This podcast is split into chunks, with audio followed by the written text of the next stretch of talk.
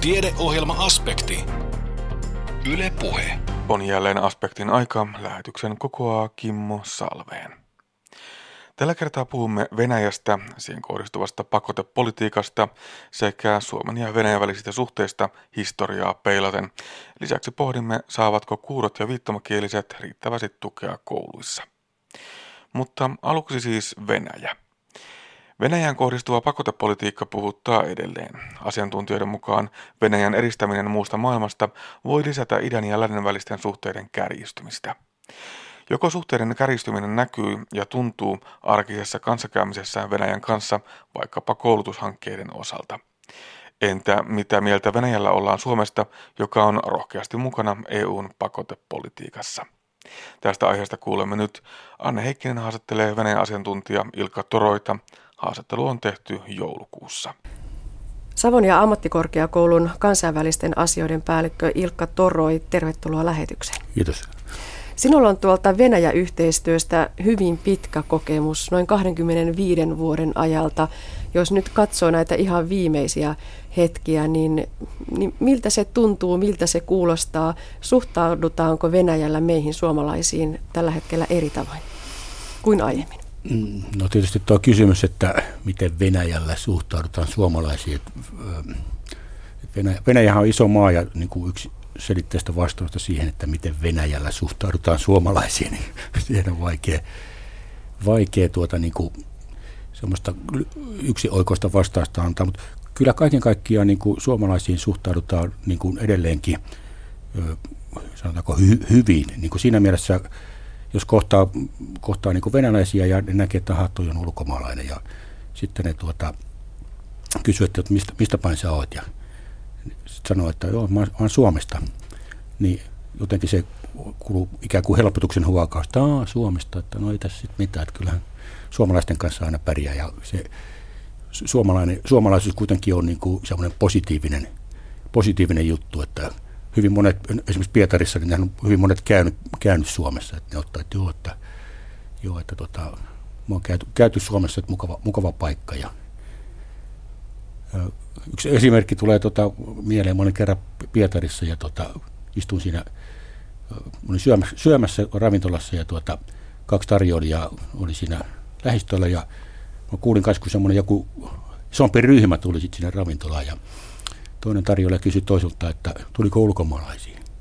Niin toinen sanoi, että ei, suomalaisia.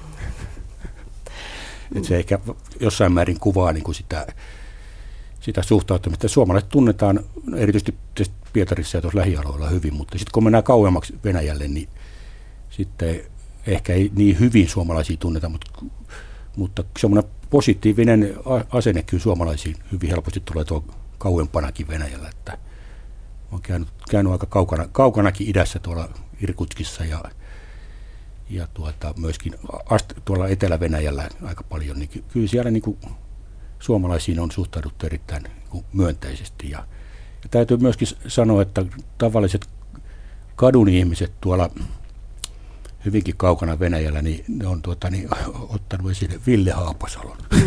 No varmasti näin, hän on kovin tunnettu suomalainen. Mutta onko näin siis edelleenkin, että, että vaikka tavallaan meidän valtiot ja valtion päämiehet keskustelevat kiivaasti ja ollaan eri mieltä asioista ja puhutaan suhteiden kiristymisestä, niin se ei vielä sellaista ihmisten välistä kanssakäymistä vaikeuta, eikä, vai tuleeko se siellä puheeksi? No siinä on oikeastaan aina ollut niin kuin venäläisten kanssa se niin kuin semmoinen virallinen ilmapiiri ja sitten se ihmisten välinen niin kuin epävirallinen ilmapiiri, että, että välillä on ollut niin kuin tässä virallisissa suhteissa, suhteissa niin kuin tiettyä tämmöistä jäykkyyttä ja viilelemistä tehty 20 vuodenkin aikana, mutta sitten taas se on niin kuin eri juttu sitten, kun tavataan, tavataan tuota, niin sanottuja ei-poliittisia ihmisiä, tavallisia ihmisiä, niin ky- kyllä se tuota, heidän kanssaan ei ole, ei ollut mitään, mitään ongelmia. Että se ei niin kuin siellä, sillä tavalla tule se, se, niin kuin, se ilmapiiri esille. Että sitä, jos seurataan pelkästään vain niin virallisia uutisia, että mitä Venäjällä tapahtuu ja miten Venäjällä suhtaudutaan Suomeen, niin kyllä siinä saa ihan liian tuota, negatiivisen kuvan, ettei se kuvaa niin kuin sitä niin sanottujen tavallisten ihmisten ajattelutapaa. Eli siellä ei vielä ole ryhmittäydytty yhtenä miehenä, yhtenä naisena Putinin taakse länttä vastaan? No yleensä silloin, kun ollaan tekemisissä, niin kuin, no esimerkiksi paljon liikun tuolla yliopisto- ja korkeakouluihmisten kanssa, niin ei siellä niin kuin politiikka ensimmäisenä tule, tule puheeksi, että ei sitä nyt sitten ensimmäisenä ruveta puhumaan siitä, että mitä Putin sanoo ja mitä, mitä EU on tehnyt. Että se saattaa sitten myöhemmin tulla jossain illalliskeskustelussa esille, mutta ei se, ei se läheskään aina tule, tule edes keskustelun aiheeksi. Hmm. No entä sitten näissä puoliepävirallisissa tilanteissa, jos puhutaan vaikkapa koulutushankkeesta, rahoituksesta, onko siellä huomattavissa, että kiristystä olisi tapahtunut? Joo, jos nyt ajatellaan esimerkiksi nyt tätä uutta ohjelmakautta, joka EU-ssa alkoi, niin, niin siinähän oli alun pitäen niin kuin linjaus EU-ssa jopa, jopa sellainen, että, että niin kuin Venäjä-hankkeisiin ei myönnettäisi rahaa ollenkaan. Nyt se linja vähän niin kuin, löyseni, löyseni siinä mielessä, että Venäjä voi olla mukana, mukana tuota, sellaisissa hankkeissa, jossa on mukana muitakin maita. Että aikaisemmin oli mahdollista sellaisia tiettyjä hankkeita toteuttaa, missä oli EU-maita ja Venäjä, mutta nyt ei sellaisia hankkeita, missä Venäjä on niin kuin siinä ko- ko- kohteena, esimerkiksi koulutuksen kehit- kehittämistä pelkästään Venäjälle, niin semmoiseen hankkeeseen ei ole mahdollista saada rahoitusta. Että aikaisemmin meillä oli hyvinkin paljon sellaisia hankkeita, missä niin kuin EU-maiden yhteistyönä kehitettiin jotain, esimerkiksi Matkarolan koulussa tai, tai, tai e, informaatioteknologiaa opetusta Venäjällä, Venäjällä. mutta tämmöisiin hankkeisiin ei enää EU myönnä rahoitusta. Siinä, siinä mielessä tiu, linja on tiukentunut. Tuo rakas naapurimme Venäjä on meille ollut aina vähän semmoinen hankala naapuri, tai ainakin hankalan naapurin maineessa, ja meissä on itse asiassa hyvin pinnassa. Kun vähän rapsuttaa, niin, niin kyllä se Venäjä vastaisuus, ei nyt ihan Venäjä vihasta voi puhua, saati siitä r alkavasta sanasta, mutta että ei se kauhean syvässä meissä ole, niin tota, oletko Ilkka Toroi koskaan törmännyt tällaisiin asenteisiin, kun tätä yhteistyötä tehdään? Joo, siis su- suomalaisten kohdalla. Mm.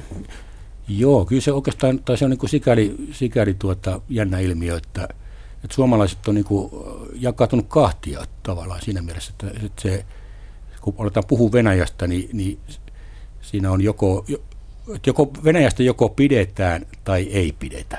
Että semmoista niin kuin sanotaan neutraalia välimuotoa ei oikeastaan ole olemassa. Että hyvin, hyvin monet tuota, ihmiset, jotka on käynyt, käynyt Venäjällä, niin ne taas niin kuin on, on hyvinkin Venäjän myönteisiä.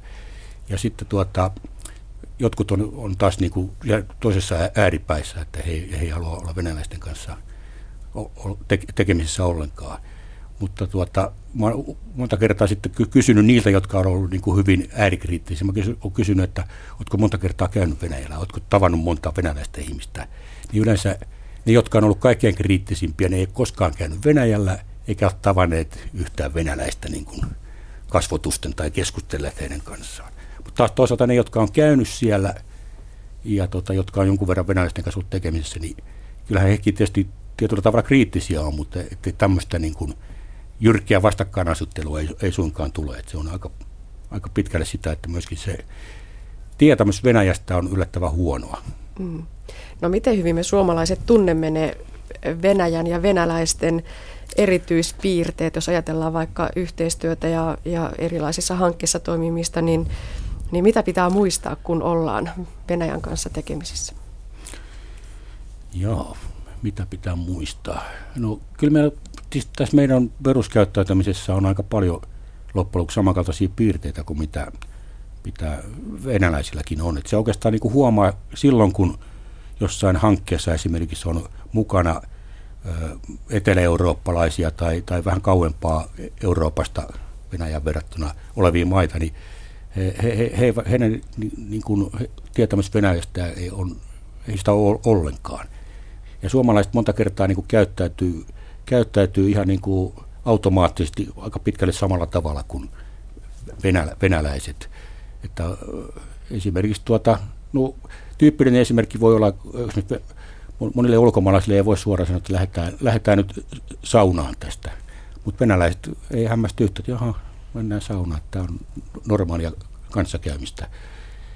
Ja sitten tuota, venäläisten kanssa myöskin, ö, sanoisin, että se semmoinen niin kuin aikaisemmin, aikaisemmin puhun siitä virallisesta ilmapiiristä ja sitten tästä epävirallisesta ilmapiiristä, niin se loppujen lopuksi on niin kuin, pitää olla niin kuin hyvin pitkälle oma, oma itsensä kuitenkin siinä ja tuota, kertoo, kertoo juttuja ja ei, ei ainakaan niin kuin jännittää ja, ja olla, olla virallisen oloinen venäläisten kanssa olevissa neuvotteluissa. Se hyvin nopeasti laukeaa sitten semmoinen aika, aika lepposakin ilmapiiri. Että se virallinen kuva Venäjästä niin kuin hallitsee vähän niin kuin liikaa, tai, tai venäläisistä hallitsee niin kuin liikaa sitä ennakkokuvaa, mutta, mutta ihmisinä useimmat venäläiset on hyv, hyvinkin tuota, niin, semmoisia lepposia ja kovia, kovia vitsinkertoja. Mm.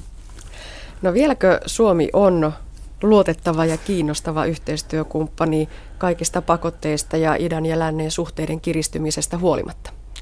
Niin kyllähän Suomi edelleenkin kiintoisa kumppani on, ei siitä pääse mihinkään. Mutta tietysti mä oon puhunut lähinnä niin tästä koulutus, koulutushankkeesta ja sen tyyppistä asioista, mutta tietysti jos ajatellaan puhdasta kaupankäyntiä ja liiketoimintaa, niin siinähän tietysti kyllä nämä EU, EU-pakotteet tuota, vaikut, vaikuttaa tähän kaupankäyntiin kyllä tällä hetkellä aika, aika voimakkaasti, että kun Suomi on joka tapauksessa osa EUta, niin mielellään ehkä ei ihan uusia sopimuksia ei vielä tehdä, koska ei oikein tiedetä, että mitä tarkkaan voidaan tehdä.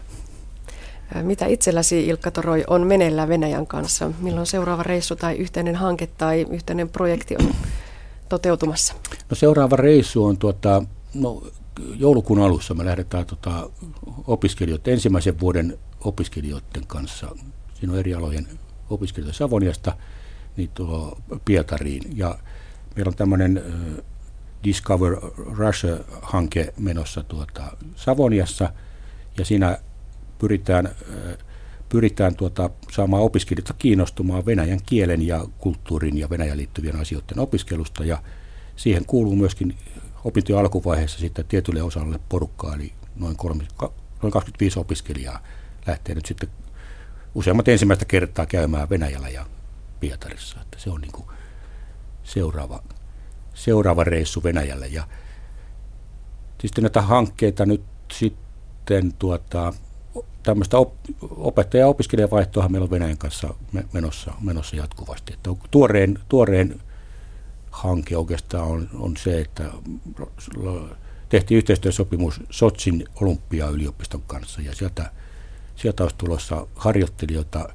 tänne Suomeen ja heitä kiinnostaa erityisesti tämmöinen hiihtokeskusten toiminta, että he opiskelee niin kuin tämmöistä sport managementia ja miten se yhdistetään matkailuun. Että muun muassa tämän alueen, alueen tiettyjä hiihtokeskuksia on siinä ollut ollut mukana ja mahdollisesti tuolta Lapista myöskin hiihtokeskuksia. Tulee katsoa, että miten, miten tuota, suomalaiset pyörittää niin kuin hiihtokeskuksia. Ja osittain tietysti kiinnostaa myöskin se, että miten me ollaan onnistuttu houkuttelemaan tänne niin paljon venäläisiä asiakkaita sitten. Mikä Suomessa, suomalaisissa hiihtokeskuksissa kiinnostaa venäläisiä? No entä sitten toisinpäin, kiinnostaako Venäjä suomalaisia opiskelijoita? Se kielen osaaminen, kulttuurin osaaminen olisi kiistaton myyntivaltti sitten, kunhan opiskelija valmistuu ja lähtee tuonne työelämään, mutta että onko sitä kiinnostusta riittävästi olemassa? Joo, kyllä sitä, kyllä sitä on, mutta ehkä voisi olla vielä enemmänkin sitä kiinnostusta. Ja se jossain määrin tosiaan sitä kiinnostusta ehkä rajoittaa se, että monissa, monissa hankkeissa, esimerkiksi jos haluaa harjoitteluun Venäjälle, niin useimmissa tapauksissa pitäisi osata aika hyvin – Venäjää ennen kuin siellä pystyy olemaan. Mutta kyllä meidän, meidän opiskelijat on ollut harjoittelussa, matkailualan ja hotelli- ja ravintolan opiskelijat on muun muassa olleet harjoittelussa. Sitten meillä on ollut opiskelua vaihtoa, opiskelijavaihtoa useammankin venäläisen korkeakoulun kanssa. Ja sitten on näitä opetuksen kehittämishankkeita, joissa on yleensä ollut tämmöisiä lyhyempiä, 1-2 viikon mittaisia intensiivijaksoja Venäjällä. Niihin on kyllä ollut halukkaita, mutta sitten tämmöisiin niin kuin pitempiin niin kuin on mahdollisuuksia lukukauden mittaisiin tai lukuvuoden mittaisiin opintoihin Venäjällä, niin niihin ei niinkään, niin paljon ole ollut halukkaita kuin mitä paikkoja olisi tarjolla. Ja siinä tosiaan tuo kielitaito jossain määrin rajoittaa sitä osallistumista. Että, että pelkästään englannin kielellä Venäjällä ei oikein, oikein hyvin pärjää. Pärjää nyt jotenkuten, mutta ei, ei, ei riittävän hyvin. Tosiaan tämä EUn tilanne, pakotepolitiikka, tilanne suhteessa Venäjään elää koko ajan. Uusia uutisia tulee joka päivä, ei kai auta muu kuin jäädä kuulolle. Joo, ei siinä muuta kuin pitää seurata päivittäin tilannetta, että mitä siellä naapurimaissa tapahtuu. Näin totesi Venäjän asiantuntija Ilka Toroi Anne Heikkisen joulukuussa tekemässä haastattelussa. Toroi työskentelee kansainvälisten asioiden päällikkönä Savonia ammattikorkeakoulussa. Jatketaan vielä Venäjä-aiheella. Suomen ja Venäjän väliset suhteet ja suhteiden kiristyminen ovat huolettaneet viime aikoina. Historian saatossa naapurussuhteemme itäisen jättiläiseen on ollut varsin monimuotoinen ja jopa ainutlaatuinen. Venäjän tutkimuksen professori Timo Vihavainen toteaa, että Suomen ja Venäjän välillä oli harmoninen symbioosi aina 1800-luvun lopulle asti. Mutta mitä tapahtui sen jälkeen? Tästä aiheesta kuulemme nyt Timo Vihavaisen luennossa, kun karhun kanssa painii lyön. Luento on taltioitu Selman kesäyliopiston ikääntyvien yliopiston tilaisuudesta joulukuussa. Korostaisin tätä yhtä sanaa tässä otsikossa, että Suomen ja Venäjän suhteiden naapuruuden historia on ainutlaatuinen nimittäin. Tuota, tällä hetkellähän sitä aika monet hämmästelevät ja pitävät hirveänä vahinkona ja, ja tuota, huonona asiantilana, että meillä on vähän erilaiset suhteet Venäjään kuin muilla, mutta siitä on parista vuotta kuitenkin on ollut jo tämmöistä, tämmöisiä erityispiirteitä, joita ei sitten muilla valtioilla ole ollut. Ja olen hyvin usein viitannut siihen, että vuonna 1897 yleisvenäläisessä väestön laskennassa Suomessa oli 3,7 miljoonaa, hetkinen, nyt tuli 2,7 miljoonaa korjaan asukasta, joista noin 6000 oli venäläisiä, pois lukien sotilaat, jotka on tilapäisesti oleskelevia. Eli hirvittävän vähän, 0,2 prosenttia. Sata vuotta oltiin oltu samassa valtioyhteydessä. Tämä riittää jo kuvastamaan sitä, että miten, miten tuota, niin selvää ää, rakoa tähän emä, emämaahan pidettiin. No sitä en sitten rupea selostamaan, että miten tämä oli mahdollista, mutta tuota, voidaan nyt kiteyttää se, että Suomen asema Venäjän keisarikunnassa oli, oli tuota, verrattavissa siihen, mikä on Ahvenanmaan asema Suomen yhteydessä, paitsi että se oli huomattavasti itsenäisempi, erittäinkin paljon. Ja tuota, tämähän on esimerkiksi Ahvenanmaan kannalta tämä nykyinen asema on semmoinen, joka heitä ilmeisesti miellyttää. Ja kyllä suomalaisetkin tykkäsivät tästä omasta asemastaan. Sata vuotta pärjättiin hyvin. Sen jälkeen itse asiassa tiettyjä venäläisiä piirejä rupesi kade, tuota, käymään kateeksi niin paljon tämä Suomen, Suomen asema ja sitten myöskin viitattiin siihen, että ne vallankumoukselliset täällä Suomessa pesivät ja niille ei mahda mitään ne vehkeille viranomaisten kanssa. No sitten kun bolshevikit ottivat vallan, niin tätähän me koitettiin taas käyttää valttina, että mehän, mehän teitä autettiin aikoinaan.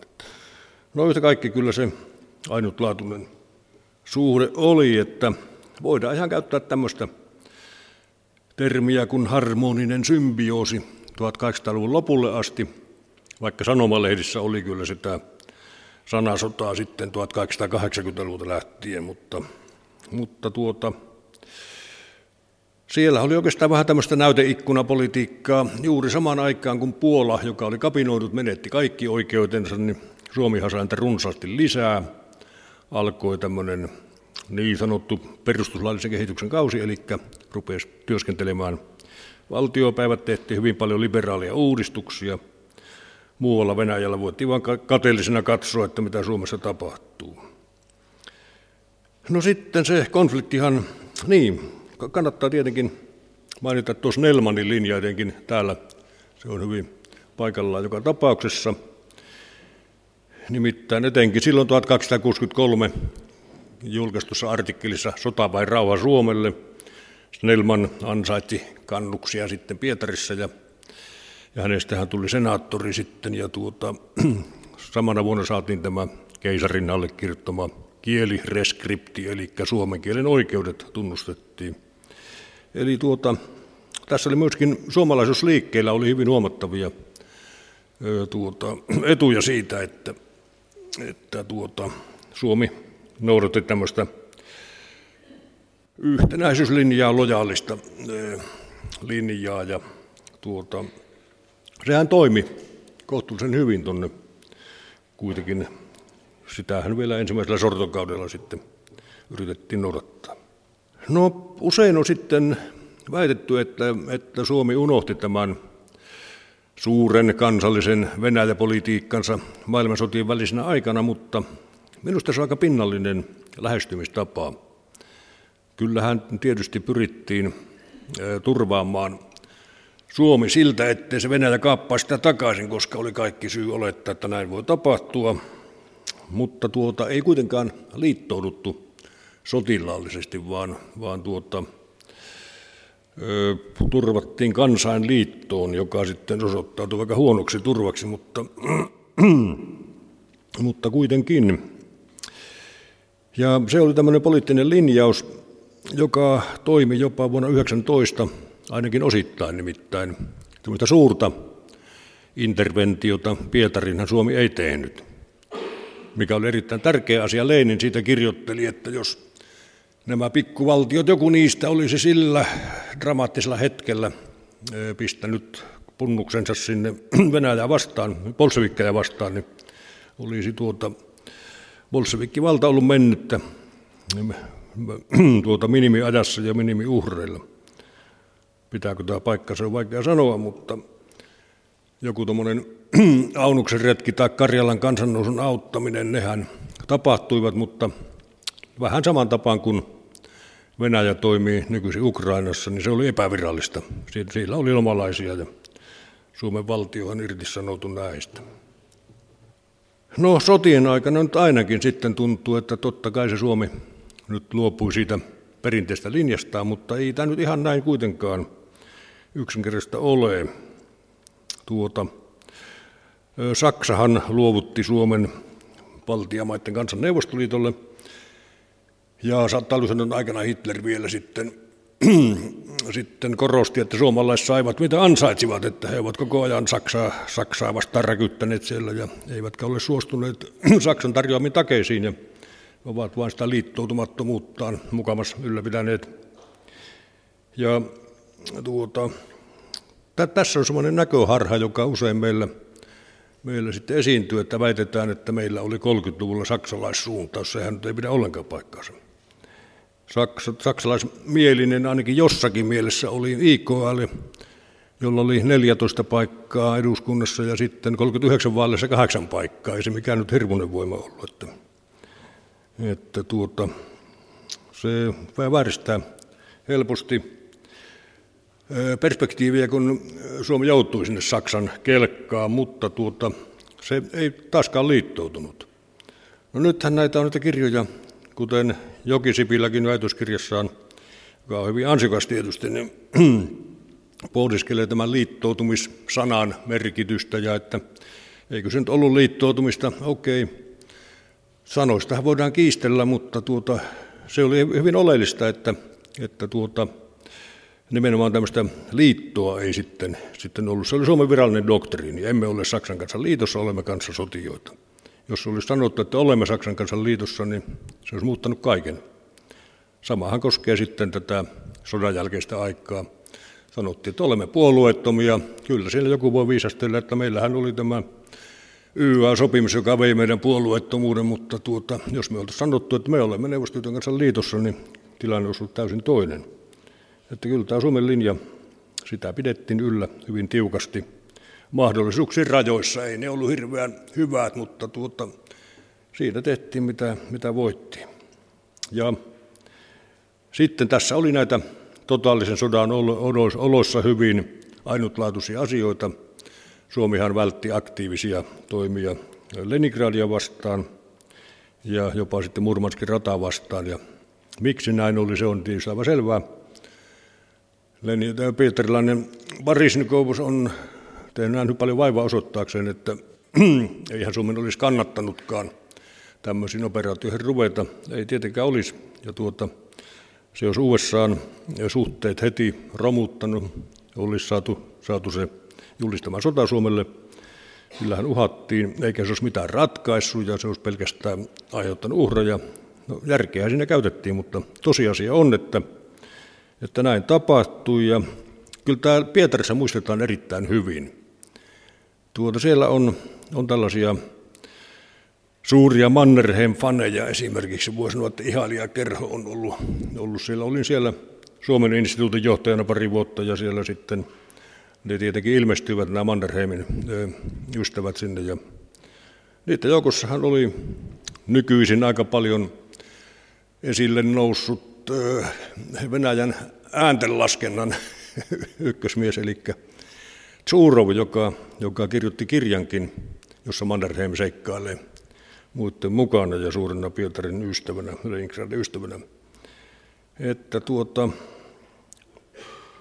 tässä kyllä Suomen politiikka oli ainutlaatuista.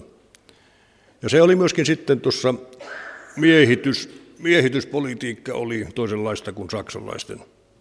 Miehityspolitiikka siitä nyt on tietysti tehty sitten kirjoja ja on Venäjällä ollut, ollut sellaista henkeä, se on pyritty nostamaan tämmöiseksi sotarikokseksi. Siinähän erotettiin toisistaan sitten niin sanotut kansalliset ainekset ja sitten venäläiset ja perustettiin niitä keskitysleirejä, eli, eli tuota niin, ihmiset koottiin haja-asutusalueelta leireille, mikä nyt oli jopa USAssa, tehtiin Japanilla sillä sama Tähän voidaan löytää ihan järkeviä syitä, mutta siihen on vähän vaikeampi löytää syitä, että se kuolleisuus nousi niin suureksi. Tai ei kyllä syytä helppo löytää. Se elintarvikepula oli suuri, mutta se, kyllähän se valikoivasti enemmän kohdistui venäläisiin. Mutta nyt on, esimerkiksi Petroska yliopistossa on tehty haastattelututkimuksia. Ihmiset, jotka oli, oli näissä leireissä ja miehityksessä, ne muistelee, mitä siellä tapahtui. Samoin on julkaistu sitten dokumentteja, aikalaisdokumentteja. Itsekin olin mukana julkaisemassa tämmöistä dokumenttikirjaa tässä syksyllä. Ja, ja tuota, aika suuri osa näistä eh, suomalaisten vankeina tai, tai miehityshallinnon alaisena olleista ihmisistä oli hyvin myönteisiä. Heidän kokemuksensa suomalaismiehityksestä oli olivat myönteisiä. Olen itsekin semmoisia tavannut, että, että käytettiin tämmöistä sanontaa kuin lojaali. Tuota, se on Venäjä, Venäjällä vähän eri juttu kuin Suomessa, jossa se tarkoittaa uskollisuutta lähinnä, mutta siellä esimerkiksi kysyttiin, että kun suomalaiset järjesti tansseja vähän taas alapäin ja sinne että tyttöjä vietiin, niin ahdisteliko ne niitä? Ei, ne oli lojaaleja, että tuota, eli ne oli tämmöisiä säädyllisiä ja ikään kuin luotettavia, että että, että aika, aika monessa asiassa suomalaiset sai kyllä hyvät arvosanat. Saksalaiset olivat sitten ihan jotain muuta ja kun haastattelussa aina sitten kysyttiin, että oliko mitä julmuuksia, no jotakin oli tämmöisiä, mutta sitten yleensä sanottiin, no ehkä saksalaisten miehityksessä oli, mutta ei, ei minä kuullut, että suomalaisten alueella sitä ja sitä olisi ollut. No sitten tuli tämä suomettuminen, eli sitähän käytetään nykyisin, nykyisin tuota, puhutaan kuin leivästä, eli sillähän aikoinaan tarkoitettiin joutumista Suomen asemaan, eli nimenomaan Länsi-Saksa näytti olevan liukumassa semmoisen poliittisen asemaan, että se olisi Neuvostoliiton armoilla enempi tai vähempi, ja se olisi silloin suomettunut, ja sehän nyt olisi ollut tietysti hiukan jonkinlainen arvon alennus kuitenkin vanhalle suurvallalle, ja kun se olisi joutunut pikkuvaltion asemaan, mutta jo silloin 60-70-luvulla niin ei, ei tuota, niin Suomen politiikkaa ulkomailla yleensä pidetty millään tavalla epäonnistuneena päinvastoin. Se oli hämmästyttävää hyvää politiikka. Nimittäin meillähän oli lähdetty lähes samasta asemasta kuin Itä-Euroopan maissa, ja tilanne oli täysin toinen. Eli sehän oli aivan uskomaton menestystarina. Tietenkin siinä oli se olennainen ero, että Suomea ei miehitetty. Se oli tämä puolustustaistelun merkitys oli varsin olennainen. Että tuota sitten, jos suomettumista käytetään tämmöiseen poliittiseen vehkeilyyn liittyen, niin tuota se on taas, taas toinen juttu. Ei niitä voida samaistaa tämän ulkopoliittisen linjan kanssa. Siinä nimittäin tuota käytettiin taas kerran niitä varsin rajallisia mahdollisuuksia ilmeisen taitavasti, vaikea vaikea keksiä, että miten niitä olisi nyt aivan ratkaisevasti paremmin voitu käyttää. Tyylipisteitä aina voi hankkia, mutta tuota, eihän se lopputulos huono ollut. Eli jos ajatellaan sitä ulkopolitiikkaa, niin kyllähän tuota, vuosi 1944-1991 linjana oli taas tämä puolueettomuuspyrkimys, liittoutumattomuus ja tuota, suomalaisten vastaus sitten, jos joku sitten, sitten yritti vähän nälviä, että miten teillä nyt se Venäjän kanssa, Neuvostoliiton kanssa menee, niin vaikka saksalaisille voi sanoa, että meillähän ei ole maassa vieraita joukkoja, että, että tuota teillä taitaa olla, että meillähän on itsemääräämisoikeus säilynyt, säilynyt sikälikin. Ja kyllähän suomalaisten, Suomen poliittinen järjestelmä kansalaisvapauksineen tai niiden suhteen oli, oli tuota täysin nuhteeton mihin tahansa verrattavissa. Se omituinen juttu, että presidentti sai yli 80 prosenttia äänistä kaikilta puolueilta melkein laidasta laittaa, niin oli kyllä vähän omituinen piirre demokratiassa, mutta, mutta ei se tuota ollut tulosten vääristelyä. Itse oli suomalaisen valinneet linjaksensa. Tämmöistä voi joskus sattua, se oli tietysti aika ainutlaatuista.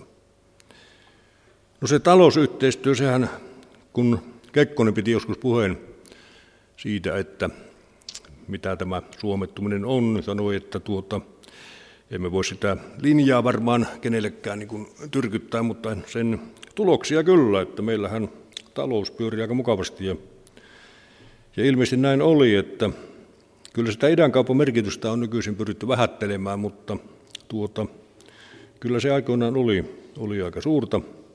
Ja tuota, kyllähän siinä Suomen talous aikoinaan kehittyi. Ehkä siinä oli tiettyä yksipuolisuutta. Mutta kyllä siinä oli tiettyä näyteikkunapolitiikkaa neuvostoliiton taholta. Venäläisille jää taas kerran semmoinen mielikuva aika monille ilmeisesti, että suomalaiset taas petkuttivat heitä ja elivät heidän kustannuksellaan, että, että tuota, tilattiin meille tarpeettomia laivoja ja muuta. Joku käytti tällaista sanontaa vähän niin kuin silloin 1800-luvulla. Silloinhan oli pääargumentti, että suomalaiset elävät Venäjän helmassa maksamatta sitä yhtään mitään. Ne käyttää kaikki verovarat oman maansa hyväksi. Niiden puolustusmenot on melkein nolla. Ei nyt ihan siinä oli, oli kevyitä joukkoja hiukkasen. Ja tuota, tällä tavalla, että kyllä siellä sitten aina jossakin vaiheessa heräsi se kateus, että suomalaiset taitaa lypsää meitä vaan. Mutta niin kauan kuin tämä poliittinen linja, eli suomalaisten lojaalisuus Venäjää kohtaan toimi, niin tuota, pärjättiin hyvin.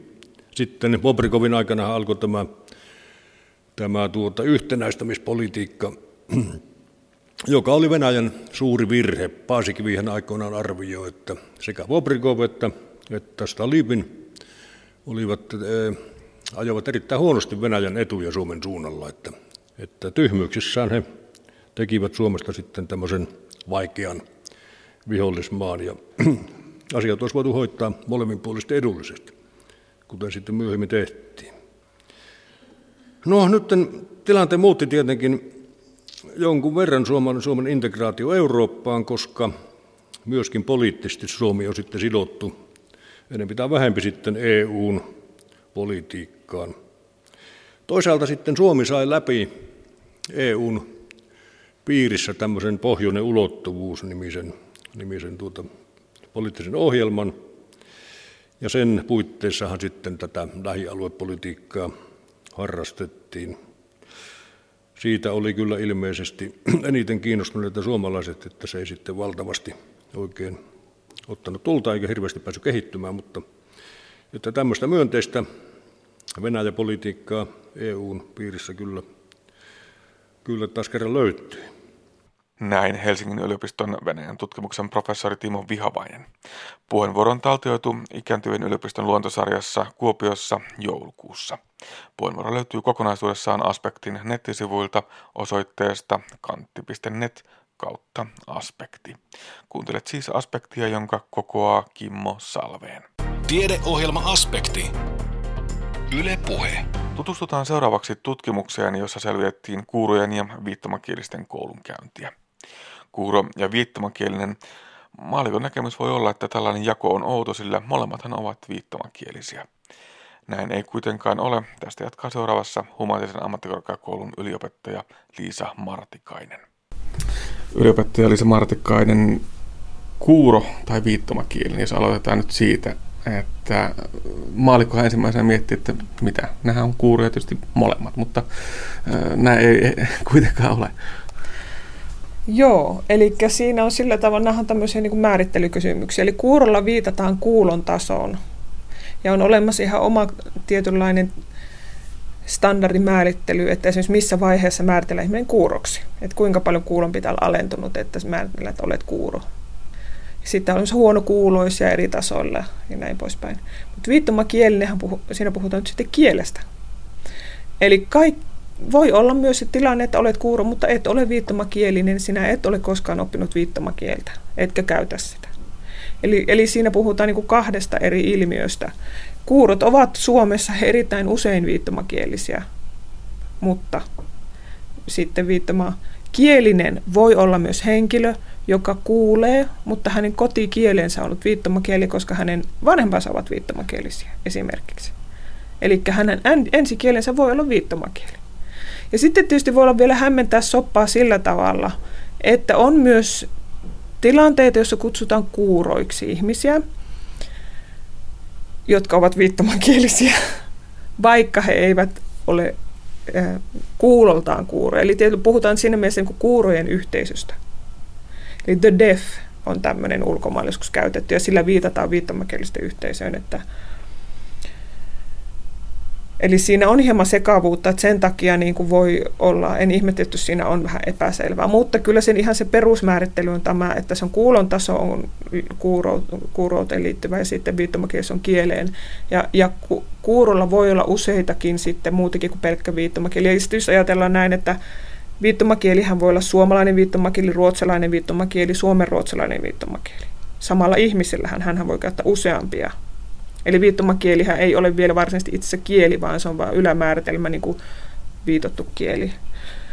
Eli tämän tyyppisessä maailmassa. Ja, ja kuuro sitten voi tosiaan saada esimerkiksi sisäkorvaistutteen, jolloin hän, hän niin kuin ryhtyy, tai hänelle hän palautuu tai hän kuulee jonkin verran, mutta hän saattaa edelleenkin olla viittomakielinen, ja sitten kun hän ottaa sen sisäkorvistutteen pois, niin hän on täysin kuuro. Eli tällä ihmisellä voi myös kuulon taso riippua siitä, että onko hänelle istute päällä vai ei. Tai esimerkiksi kuulolaite sitten jossain. Että näin tämmöisessä kentässä tässä pyöritään. Ja nyt olette siis ollut selvittämässä kuurojen ja viittomakielisten oppilaiden lukumäärää Suomessa ja sitä, kuinka, kuinka heillä tämä opetus kouluissa on järjestetty. Miksi tällaista selvitystä lähdettiin tekemään? No kyse on nyt sitten semmoisesta vähän niin kuin sanon kuin laajemmastikin asiasta, että vastaavaa selvitystä on aikaisemmin tehty ö, romani lapsista, romanikielistä ja romanikie- siis kielestä. Suomessa on yksi romanikieli. Ja, eli vähemmistöihin liittyen ja siitä, että millä tavalla heidän oikeutensa toteutuu peruskoulussa ja onko, saadaanko omakielistä opetusta ja näin poispäin. Eli tämä on tämmöinen vähemmistöihin liittyviä hankkeita ollut ennenkin. Ja tämä ikään kuin jatkona tuli tämä viittomakielisiin liittyvä sama kysely itse asiassa. Että hyvin pitkälle, ja tämä meidän raportissakin on hyvin pitkälle samoja jäsentelyjä kuin ollut siinä romaanilasten kohdalla.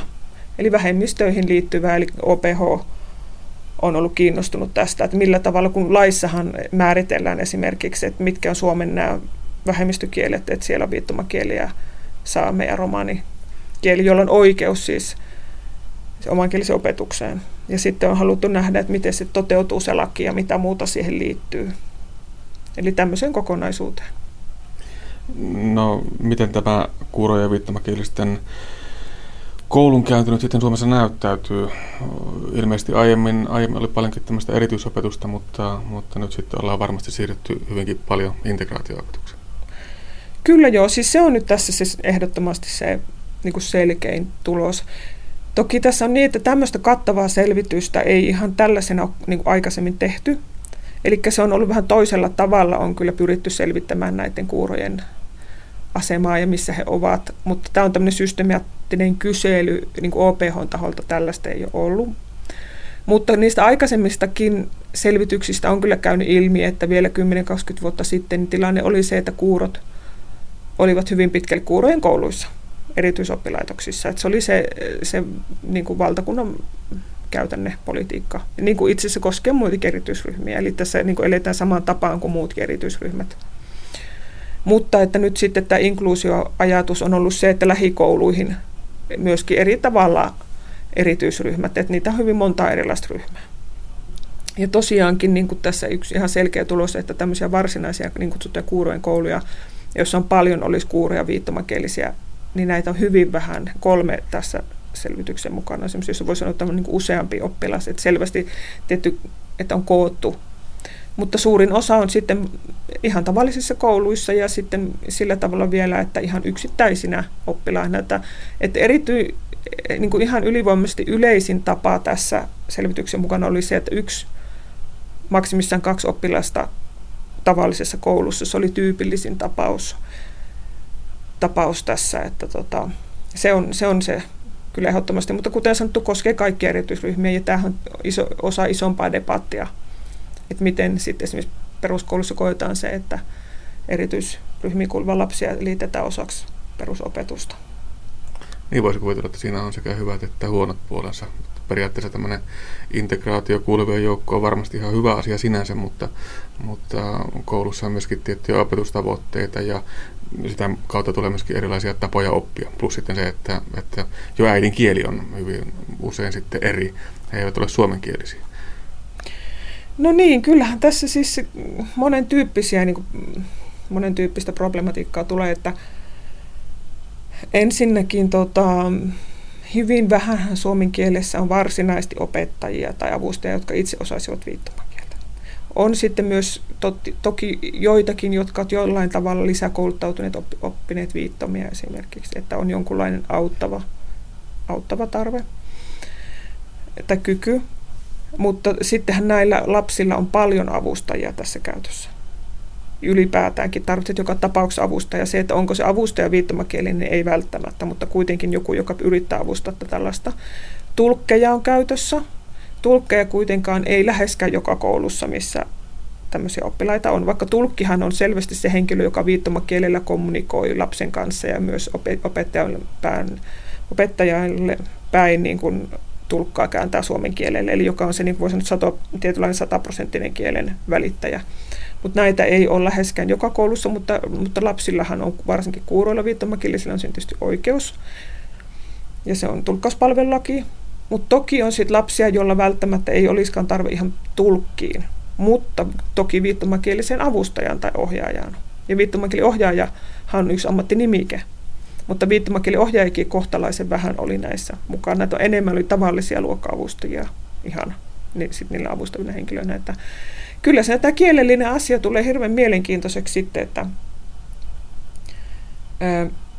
että millä tavalla välittyy sitten se, mitä opettaja opettaa ja miten välittyy luokan muu informaatio. Se on vielä mielenkiintoisempi kysymys, että miten se välittyy. Että vaikka kyse ei olisi niin täysin kuurostavan huonokuuloisesta lapsesta, niin silloinhan on äärimmäisen vaikea kuulla joka suunnasta tuleva ääniä, ymmärtää, saada selvää. Sama koskee sisäkorvaistutteen saaneita lapsia myös, vaikka heillä istutte ja kuulon taso on ikään kuin parempi, mutta silti hälyisessä luokkatilassa on todella vaikea saada informaatiota se paremmin onnistuu yksi yhteen suoraan suunnattuna opettaja tyyppisesti.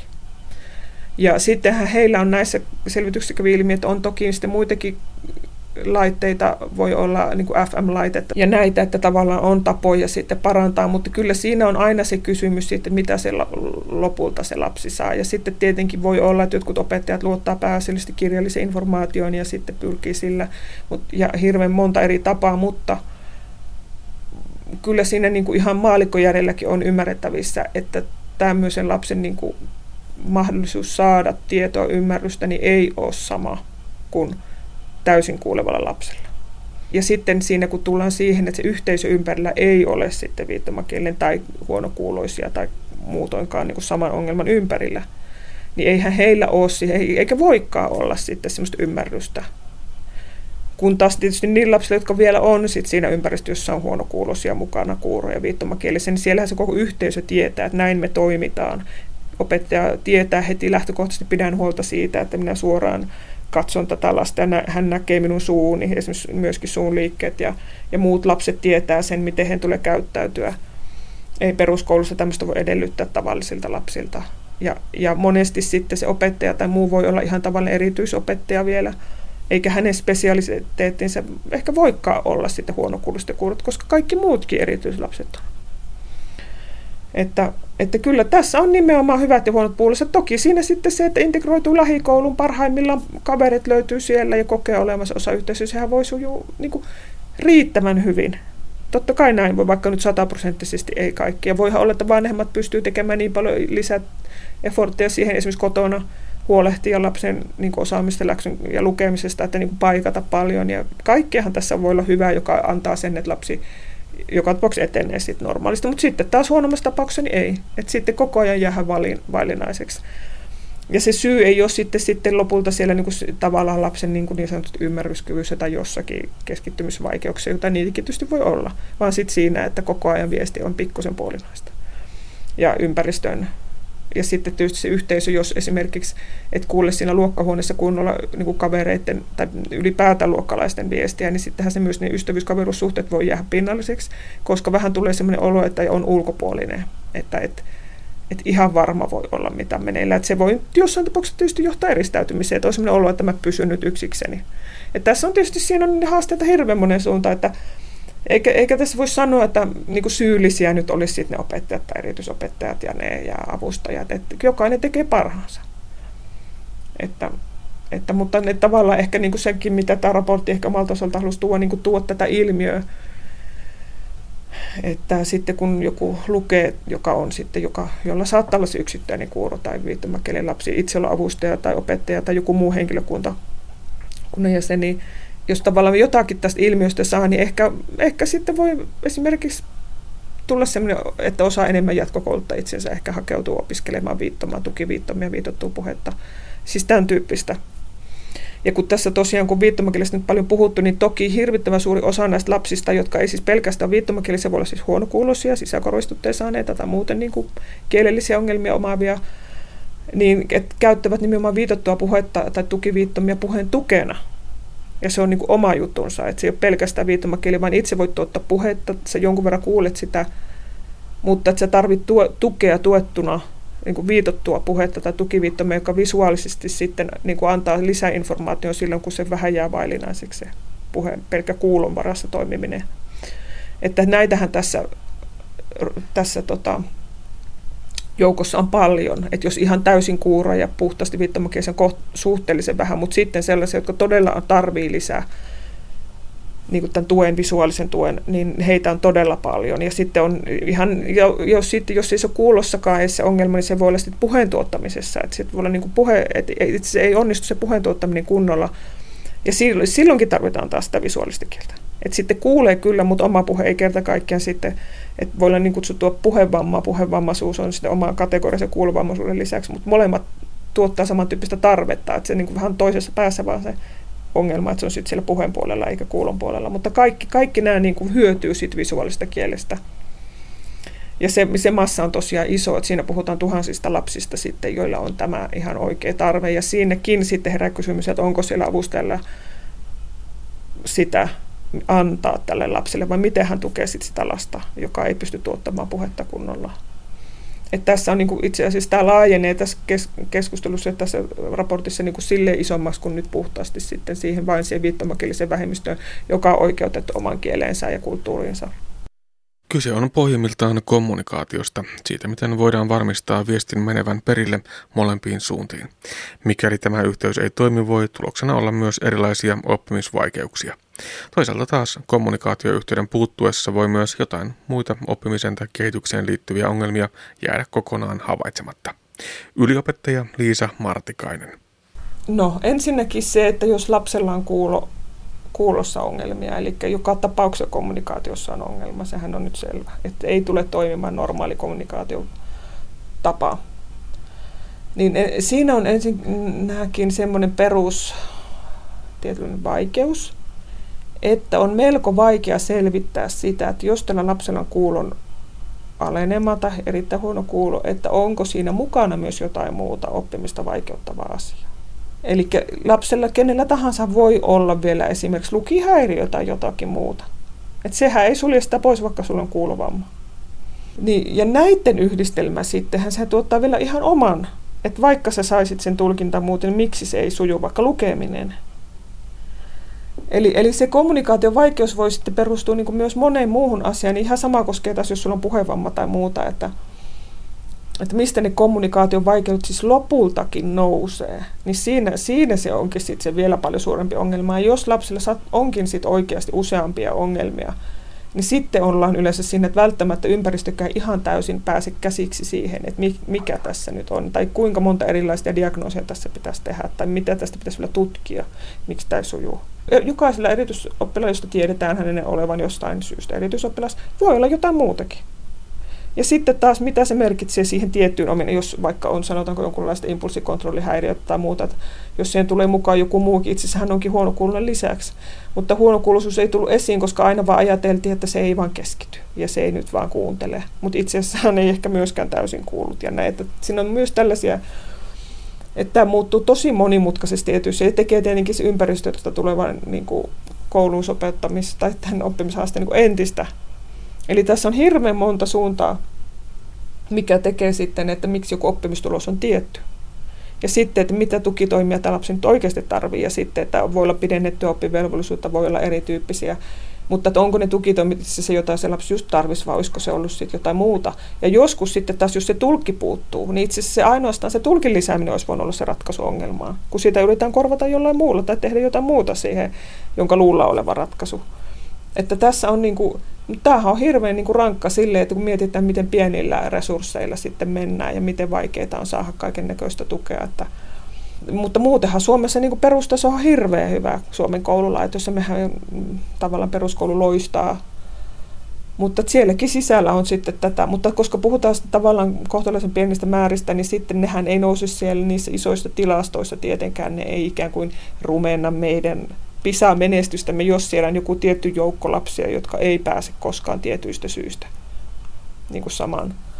Että et nämä on sitten tällaisia, että marginaali on aina semmoinen, että koska se niin sanotusti niin kuin vaikuta isoihin tilastoihin ja muihin, niin sitten voi olla, että se vaan siellä on.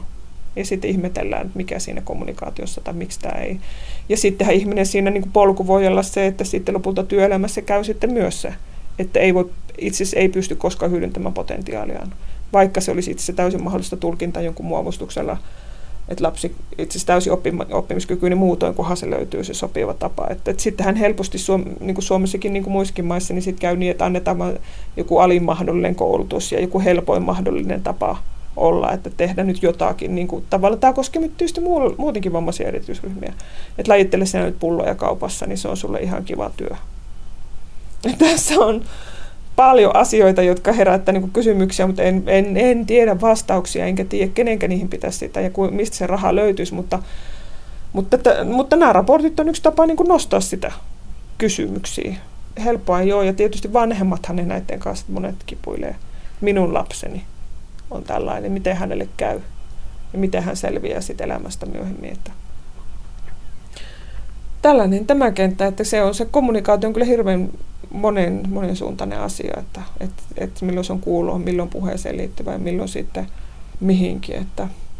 Mihinkä suuntaan koulutusta pitäisi kehittää, jotta se ottaisi viittomakieliset kuurot lapset paremmin huomioon? Hmm. Oi voi. Ihanne maailmasta voidaan puhua tietysti tästä maailmasta, mutta no, voi olla, että se niin, kuin niin sanotusti tämmöistä erityiskouluja aika ehkä on jollain isolla tasolla sillä tavalla ohi, että voi olla vaikea palata taaksepäin. Vaikka se jossain mielessä on ratkaisu. Se on yksi ratkaisu, että siellä oikeasti ollaan sit yhteisössä, jossa opettajat on erityiskoulutettuja ja avustajat on. Että kyllä sen, mä, voin, mä ymmärrän sen, että sitä esitetään ratkaisuksi. Se on yksi ratkaisu siinä mielessä. Että sitten pidetään huolta, että ne ihmiset, jotka on mukana, on ammattitaitoisia ja yhteisö on, että, että, että, ja mä tiedän, että tätä myös esitetään edelleen ja toivotaan, että eikö voida palata. Mutta jos ei voida, jos näin kuitenkin sitten te, katsotaan, että ei mennä siihen, niin silloinhan se vaan tarkoittaa sitä tietoisuuden lisäämistä tietyn tyyppistä myös, että jos kouluun oppilaaksi otetaan erityislapsi ja heillä kuitenkin useimmilla on jonkunlainen on tieto tästä ja se on jollain tavalla diagnosoitu ja jonkunlainen esimerkiksi on oikeus just erityisen tukeen tai pidennetty oppivelvollisuutta, että joku indikaattori on olemassa, että se ei ole siinä mielessä täysin yllätys opettajalle, niin silloinhan se tarkoittaa sitä, että niiden yksittäisten opettajien ja avustajien ja muuta niin kuin semmoista ammattitaidon kehittämistä, kouluttamista, ylläpitämistä, niin kuin semmoista jatkuvaa ehkä prosessia, joka jotenkin automaattisesti tarjottaisiin, että täydennyskoulutusta tätä ja tätä tavalla, että sit, niin kuin se, siinä on tietynlainen niin kuin, masina, joka pyörii siinä ympärillä, että kun sinulla on tällainen lapsi, niin vähän niin kuin se ruvetaan tarjoamaan, että työnantaja maksaa sinulle tukiviittomakurssin, viitotun puheen kurssin tai jonkun muun ja, ja ehkä just jotain erityistietoa lapsista, tämän tyyppisistä lapsista ja semmoista lisää pätevyyttä. Ja toki se on myös, kyllä mä usk- ymmärrän, että sekin on kallista, jos yksittäinen lapsi siellä on. Että kannattaako nyt, kun siellä se yksi vaan on, tai kaksi. Mutta mut tämähän on sitten taas valinta mihin sitten sitä pannaan paukkuja. Että, mutta tällä tavalla myöskin varmaan ihmiset, jotka siinä ovat mukana, niin itse saisivat sen tunteen, että mähän nyt pärjään tässä. Että kyllä mä oon ihan varma, että opettajat, erityisopettajat ja näin, niin ne on varmasti itse hirveän vastuuntuntoisia henkilöitä. Että varmaan moni on huolissaan. Mutta sitten ei ole voimaa, voimavaroja välttämättä, kun on monta erilaista lasta ja kaikki energia menee niin kuin itsellä siihen, että nyt minä teen tämän, että ensi kesänä hankin itselleni lisäkoulutuksen, jos ei se systeemi tavallaan jotenkin sitä siinä jo heti tarjoile. Ja ikään kuin tarjotaan täydennyskoulutuspäiviä, että työajalla, eikä esimerkiksi oleteta, että työnantaja sanoo, että voit tässä kesällä itse kouluttaa. Kun on kuullut tämmöistäkin, että sanotaan, että joo, että mene vaan kuulee, ei me sua estetä menemästä niin kuin että tota, ja meillekin esimerkiksi koulut, tulkikouluttajana näin, niin mehän ollaan semmoisia, jotka mielellään tarjotaan esimerkiksi täydennyskoulutusta ihmisille viitattu puheen tukiviittomien kursseja ja ollaan näin tehtykin. Mutta suurin este siihen, miksi sitten opettajat ei ole tämmöisiä, niin raha. Työnantaja ei maksa. Et periaatteessa on tahoja, jotka voi myös sen tarjota, mutta sitten kukaan ei maksa sitä. Ja sitten sanotaan, että mene kesällä.